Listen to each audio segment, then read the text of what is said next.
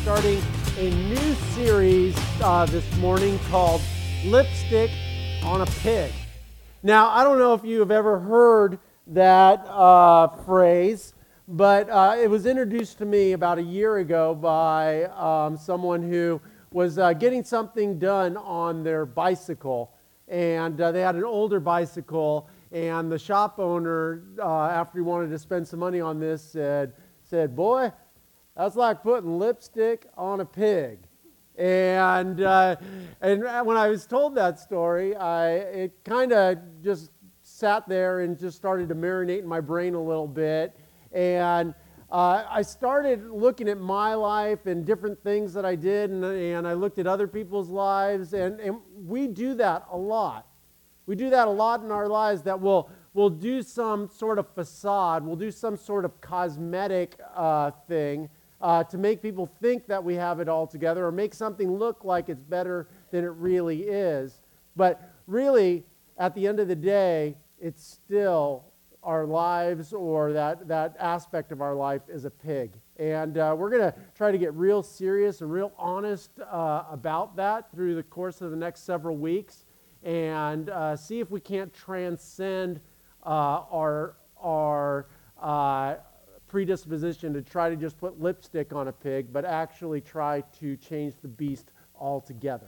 But before we jump into that, this is what I'd like you to do. I'd like you to turn to somebody, preferably someone you do not know, and ask them this question What are ways people put lipstick on a pig? Go for it. My first car was a 1977 Chevy LUV uh, truck. It was a dream come true. Uh, had no power steering in it. And if you wanted to like get out of a parking space, I would literally sometimes have to have a friend help me move the wheel. But my second car, which I got really big time, was uh, I got an original first year 1986 Hyundai Excel. the, the, the vinyl the vinyl seats and everything that you would stick to and all that and I was like so excited about this and uh, I went out and saved up my money and, and I got the windows tinted and, and uh, I put one of those like sports bras on the, on the front and everything. And I thought I was like the coolest thing ever. And I rolled into school and uh, went up to a friend who uh, had a new uh, Volvo Scirocco. I don't know if you remember those, but they're pretty, pretty cool. And uh, I said, What do you think? And looked at it and says, It's still a Hyundai. yeah. And I mean, the truth is, you know, if you put lipstick on a pig, it's still a pig.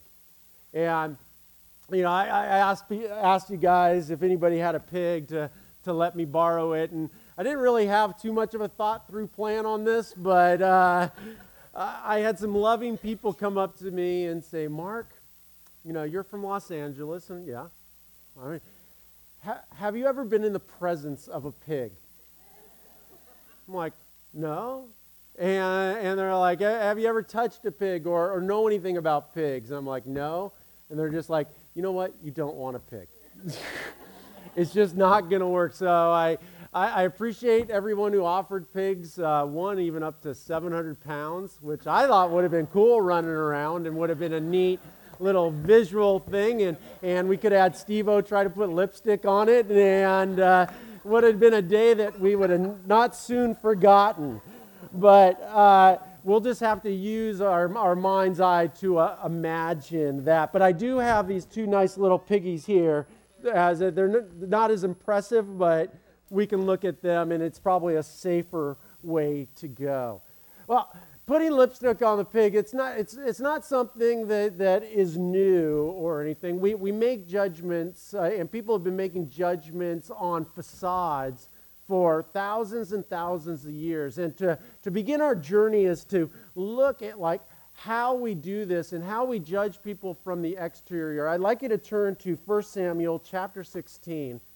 And basically what we're having here is, is Samuel. Uh, there, after the fiasco with Saul, who was the first king of, of Israel, God is going to put in place a new king, and, that, and that's David. And we start in, in verse 6 when they arrived, Samuel took one look at Eliab and thought, Surely this is the Lord's anointed. And that's really significant because Saul was a strapping young man.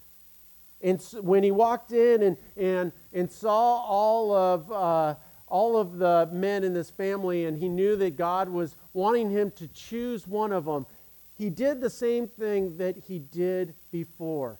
And, and, and as we embark on this journey, as we embark on this journey to really look at ourselves and try to not repeat the patterns of, of the past, we have to realize that we have the tendency to do that. In fact, I heard somebody say the other day that people rarely fail in new ways. It's pretty profound if you think about it. We're, ex- we're not creative. You know, a lot of us, I mean, we find a way to fail and we stick to it. It just works all the time. And, and, and, I am no different, so I'm definitely not standing up here and saying, hey, I got this all figured out. I'm not trying to elevate myself, but I just want to point out some different ways.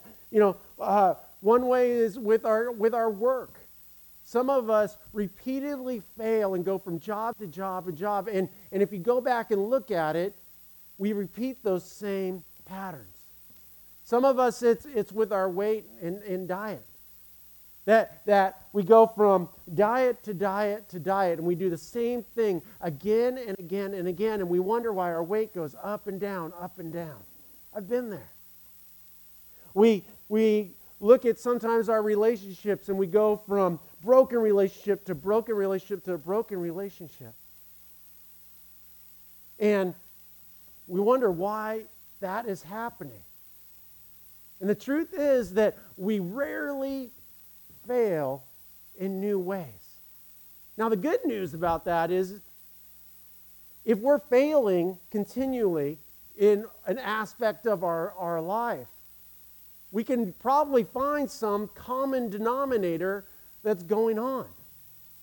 In, in Samuel's uh, failure here, he, he was judging people from the outside. I want to take you back to 1 Samuel chapter 10 when he initially made this, this decision. It says, and fi- in verse 21, and finally Saul, son of Kish, was chosen from among them. But when they looked for him, he had disappeared. So they asked the Lord, Where is he? And the Lord replied, He is hiding among the baggage. This is meant to be the new king of Israel. So they found him and brought him out, and he stood head and shoulders above everyone else. Then Samuel said to all the people, This is the man the Lord has chosen as your king. No one in all Israel is his equal. And all the people shouted, Long live the king. I read that and I'm like, did they miss something?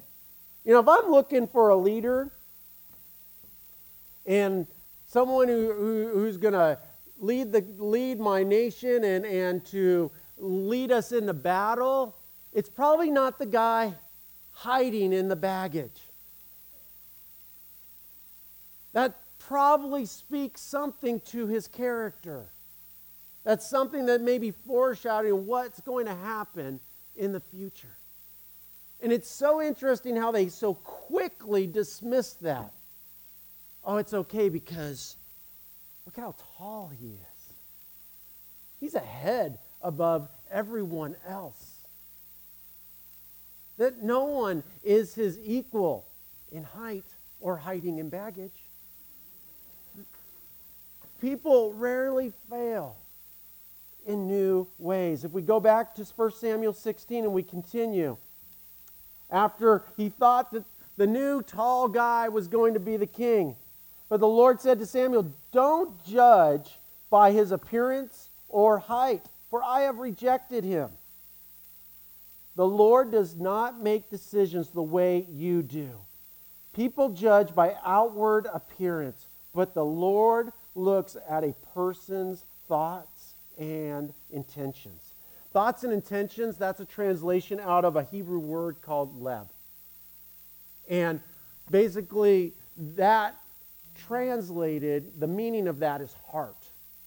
And not the, the pounding heart, but, but the real self, the real person. That, that your stature as a person is not based on your, on your height or your clothing or what you drive, but it is based on your love, on your heart, the real, true you. In verse 8, then Jesse told his son Abinadab to step forward and walk in front of Samuel. But Samuel said, This is not the one the Lord has chosen. Next, Jesse summoned Shammah. But Samuel said, Neither is this the one the Lord has chosen. In the same way, all seven of Jesse's sons were presented to Samuel. But Samuel said to Jesse, The Lord has not chosen any of these. Then Samuel asked, Are these all the sons you have? There is still the youngest, Jesse replied, but he is out in the fields watching, watching the sheep. Send for him at once, Samuel said. We will not sit down to eat until he arrives. So Jesse sent for him. He was ruddy and handsome, with pleasant eyes. And the Lord said, This is the one. Anoint him. You see, many times we capture the vision for our lives based on what other people think of us. And our job as followers of Christ is to relentlessly pursue who God has created us to be, to pursue his vision for our lives. And not to stop until we have captured that. But we have this problem. We have these pigs in our lives.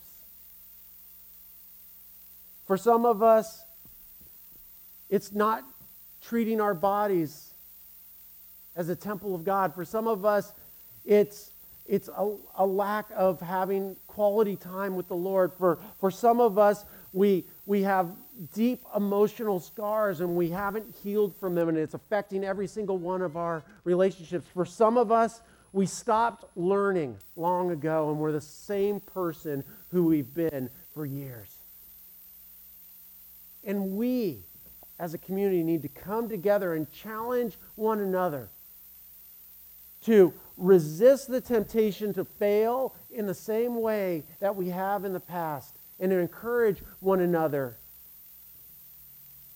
to be the men and women that God has envisioned us to be. In order to do that, we have to get rid of the pig. Now, the, the good news is in 2 Corinthians chapter 5, verse 17, the second part standing, says, And those who become Christians become new persons. The pig is gone if we want. They are not the same anymore. For the old life is gone, a new life has begun. All this newness of life is from God. We brought God who brought us back to himself through what Christ did. You see, the problem is that Christ offers us this new life. But so many of us maybe accept the gift, maybe we'll even open it, but we never use it and we fall back into the pattern of, of rejecting our new nature and going back to what's old and familiar. To those things that have caused us pain, those things that have broken us.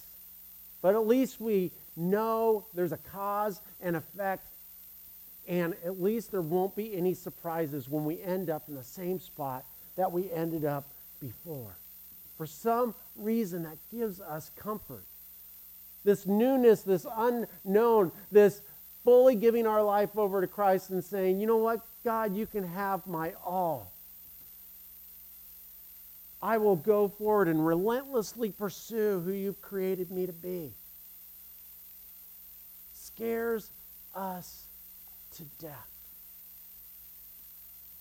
We need a new paradigm, a different way in Mark chapter 12, verse 30. I think this is the paradigm as we as a church, we that call us ourselves followers of Christ, need to embrace to begin this journey. And it is a time where people are trying to trick Jesus into to tripping up on what he says, and the, and the religious rulers of the day who hated him and eventually killed him wanted to know what is the most important thing as someone who's a child of God? What is the most important thing? And Jesus replied, You must love the Lord your God with all your heart, all your soul, all your mind, and all your strength. And he goes on to talk about serving and loving your neighbors. But he says four things here. He says, Look, you need to be a worshiper and you need to worship God with your heart and your soul and your mind and your strength. And in, in our terminology, the heart the, is the emotions. Loving God with your emotional self, your emotional well being. Loving God with your soul, your spirit. Loving God with your mind, with your intellect, honoring Him. And honoring God with your physical, your strength. And not, I think this time of year, New Year's, you know, we, we have this tendency to set New Year's resolutions. This year I'm going to lose weight, or this year I'm going to make more money, or this year I'm going to save, or this year I'm going to get out of debt. And all those things are really good things. But essentially, what they're doing is putting lipstick on a pig. And we are going to fail again in the same ways that we have failed in the past unless we get rid of the pig and embrace a new paradigm. And the new paradigm is to look not at one aspect, not to look at a facade of our lives, not try to work on the thing that's most glaring to other people that they judge us on. But take a step back and say, you know what? I'm going to embark on a journey where I am going to deal with the real and total self. And that's what we're going to be doing. We're not going to be looking at one aspect of our lives. We're going to be looking at the whole life. And we're going to be encouraging one another to outbursts of love and good deeds to move closer to that image, that vision that God has for our lives. And I want to just leave you with five things, five concrete things that we usually cause us to fail. The first one is we're not clear on the goal. We set out on a journey.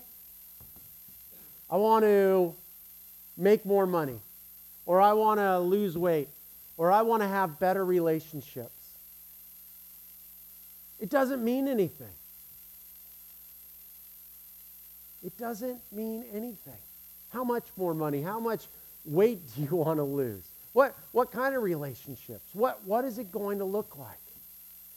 And as we embark on this journey, we are, we are going to concretely look at having an end result of being closer to heart and mind of God, to to be having tangible steps where we're working on our emotional well being, that we're working on our intellect, that we're working on our, our spirit, and we're working on our strength.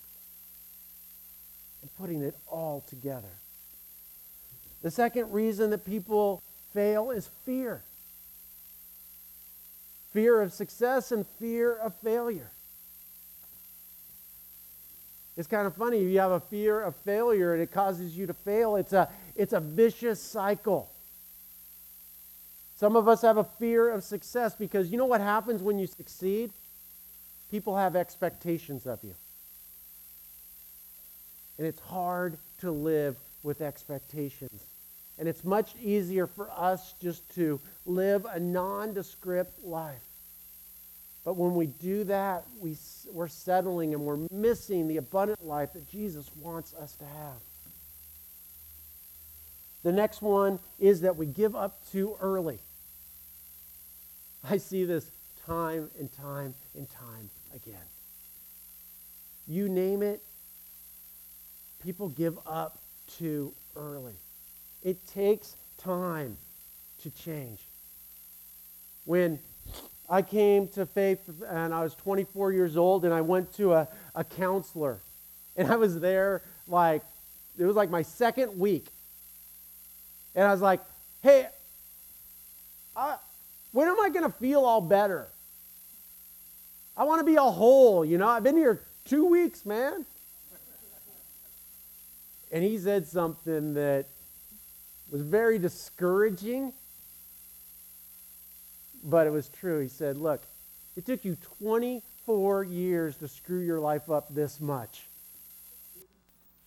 It's going to take at least that to start getting you to a place to undo what you've done to undo those patterns that you've put in life, those ways of failing. So let's see. That would be 48. I'm 38. I got 10 more years before I, I hopefully am becoming more of the image of Christ. But there's been amazing growth, and you see amazing growth in that, in that time. But you know what? There were so many times when I wanted to quit. When I drive here in the, in the morning, there's a program, and I've talked about it before, called Legends of Success, where, where they, they inter, uh, Jon Resnick uh, interviews uh, people who, who have been amazingly successful.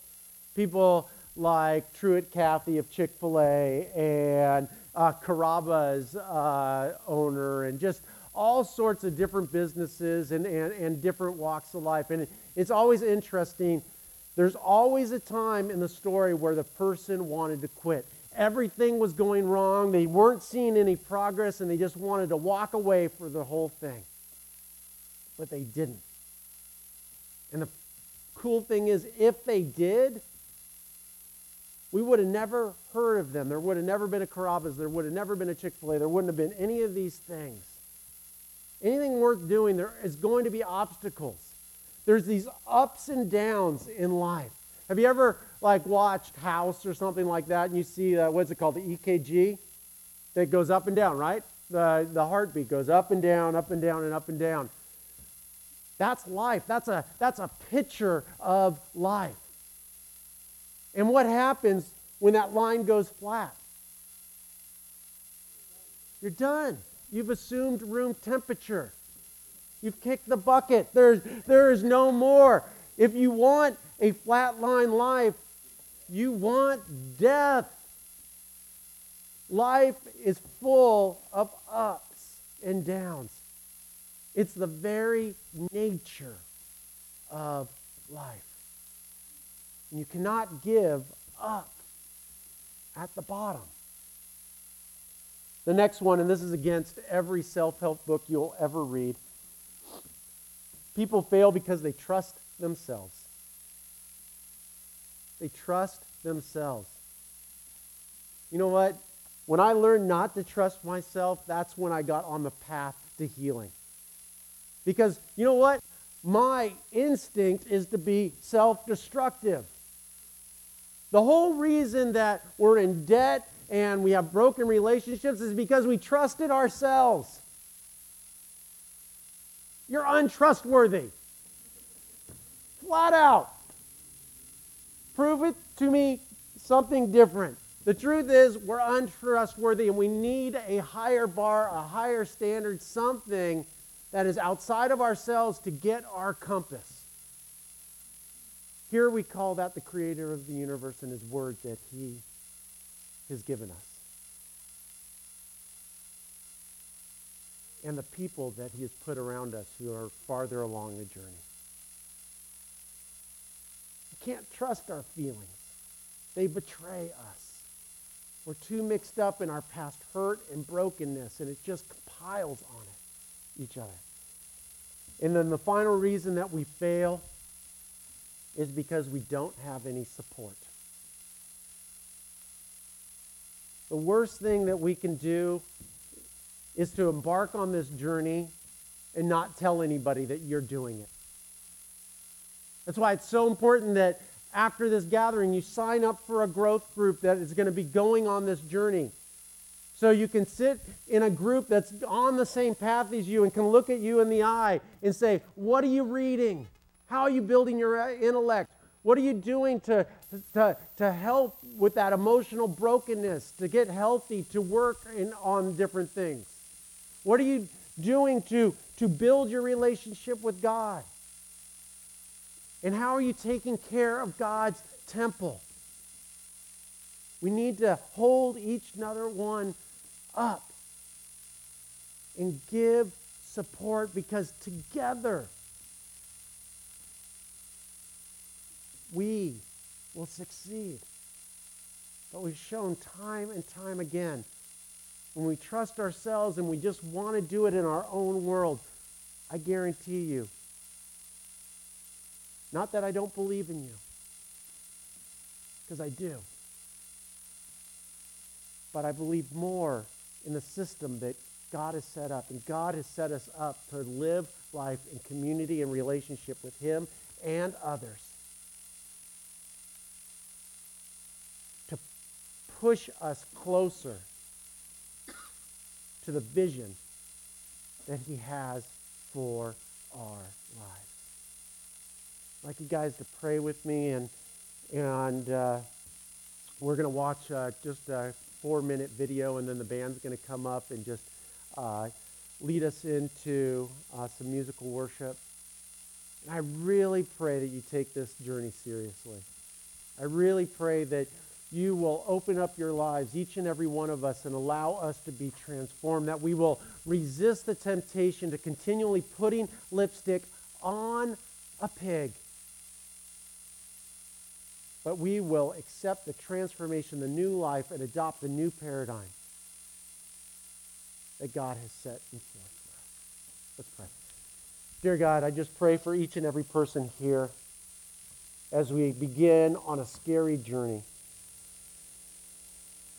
a journey that will require us to release the I can'ts, to release the things that we have held on to and the patterns that we have adopted, the ones that repeatedly have led us to failure.